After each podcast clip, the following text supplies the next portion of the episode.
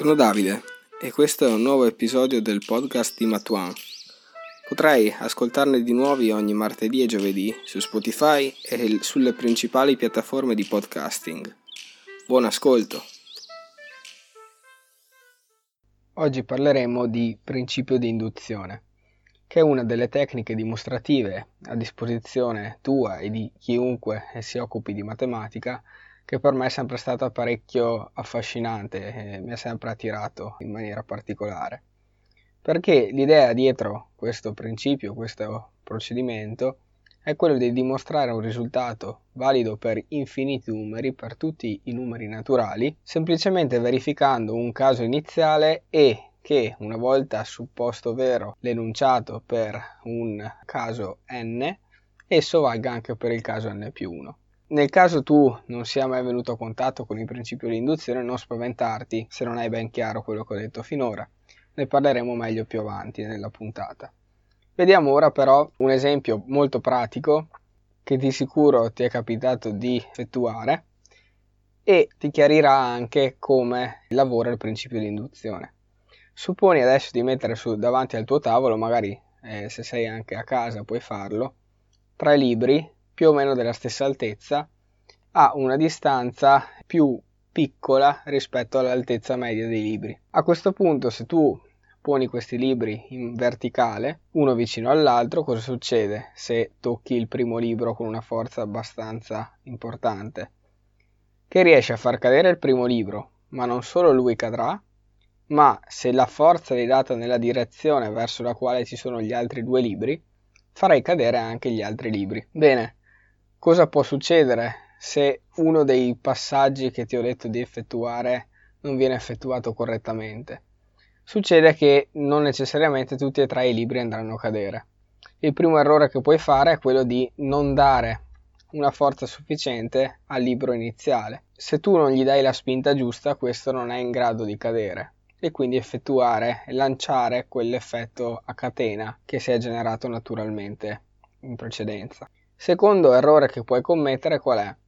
Che tra due dei tre libri poni una distanza superiore all'altezza del libro e quindi la catena, la reazione a catena si stoppa a metà, non riuscirai a far cadere tutti e tre i libri con una sola spinta. Bene, questa metafora, questo esempio pratico dell'effetto domino, te l'ho introdotto semplicemente perché permette di capire in maniera molto chiara come lavora il principio di induzione. Infatti cos'è che abbiamo fatto? Abbiamo effettuato un'azione iniziale che io paragonerei alla dimostrazione del caso base per quanto riguarda il principio di induzione e poi cosa abbiamo fatto? Abbiamo semplicemente visto che se le condizioni tra un libro e successivo di essere sufficientemente vicini vengono verificate, allora possiamo buttare giù da un libro il successivo senza ulteriori spinte. Quindi questa è anche la potenza del eh, principio di induzione, perché diciamo che una volta che abbatti il caso base e supponi che l'azione venga poi trasferita al secondo libro, allora l'unica cosa che devi dimostrare è che dal secondo libro questa si trasferirà al terzo. E noi com'è che l'abbiamo dimostrato? Abbiamo provato a toccare il libro e vedere se, se tutta la fila di libri cadeva. Quindi questa è semplicemente una metafora, un esempio per introdurre il principio di induzione.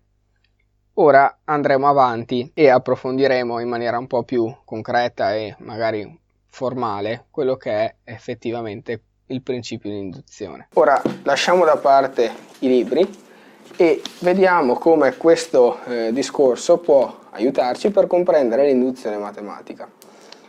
Quello che noi abbiamo fatto con i libri è semplicemente verificare che si eh, valga la base, il caso base, quindi vuol dire che abbiamo verificato che una certa proprietà valga per il primo elemento della sequenza di valori per i quali noi vogliamo mostrare che essa sia vera.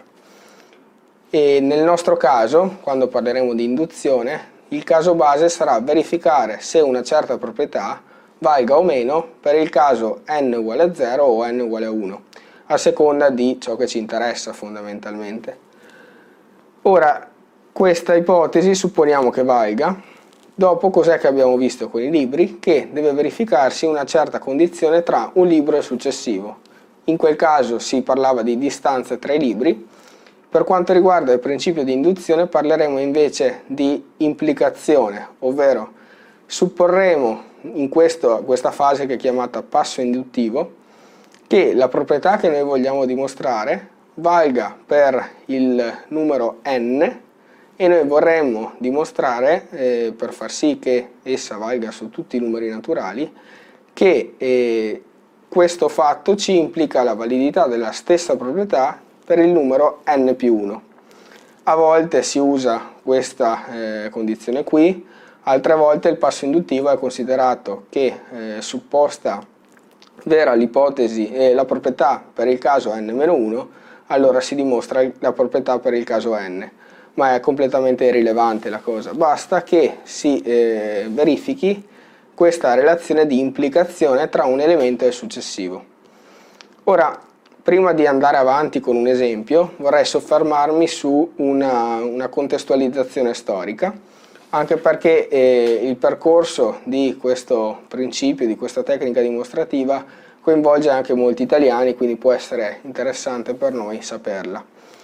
La prima comparsa del principio di induzione in una dimostrazione è da farsi risalire al 1575, probabilmente in una dimostrazione di un matematico italiano. Mentre la prima volta in cui è stato formalizzato, e in questo caso mediante il nome di principio della eh, discesa, eh, principio della discesa infinita, è eh, da associare a Pierre de Fermat, nel XVII secolo. E il motivo di questo nome è abbastanza evidente grazie all'esempio che abbiamo fatto sul domino. Poi possiamo invece eh, far risalire il termine stesso di induzione matematica, invece di discesa infinita, al logico De Morgan eh, nel XIX secolo, mentre la formalizzazione di questo principio, come siamo abituati a considerarlo ed analizzarlo oggi, è da associare al matematico italiano Giuseppe Peano che eh, nel 1889 nel suo Principia aritmetiche ha formalizzato appunto questo concetto. Peano è anche fondamentale per eh, l'evoluzione del principio di induzione perché nella sua costruzione dei numeri naturali, che eh, magari hai già visto eh, in qualche studio eh, passato, ha portato a costruire gli assiomi di Peano e in particolare il principio di induzione è equivalente al quinto assioma di Peano. Magari ci soffermeremo su questo argomento e eh, simili in un video a parte. Ora, dopo questa breve parentesi storica, vorrei farti un semplice esempio, e semplice eh, perché immagino che questa costruzione, questa formula, tu l'abbia già vista in passato o comunque tu abbia già eh, sentito parlare della leggenda del giovane Gauss che a 9-10 anni a scuola ha scoperto questa formula generale per calcolare la somma dei primi n numeri naturali. Quindi sommare 1 più 2 più 3 fino a n si può fare semplicemente con la formula n per n più 1 fratto 2. Ora, come si fa a dimostrare che questa formula sia vera per tutti i numeri naturali? Chiaramente non lo si può fare mediante delle prove, mediante delle verifiche consecutive, in quanto, come ben sai, i numeri naturali sono infiniti e quindi eh, per definizione non riusciremo mai a concludere la nostra dimostrazione. Ecco che ci viene in aiuto il principio di induzione come tecnica dimostrativa. Infatti, se noi riusciamo a dimostrare che questa proprietà, questa formula vale per il caso base, che in questa circostanza è un po' troppo banale considerarsi il caso n uguale a 0, anche perché può essere ambiguo per alcuni, considereremo il caso n uguale a 1.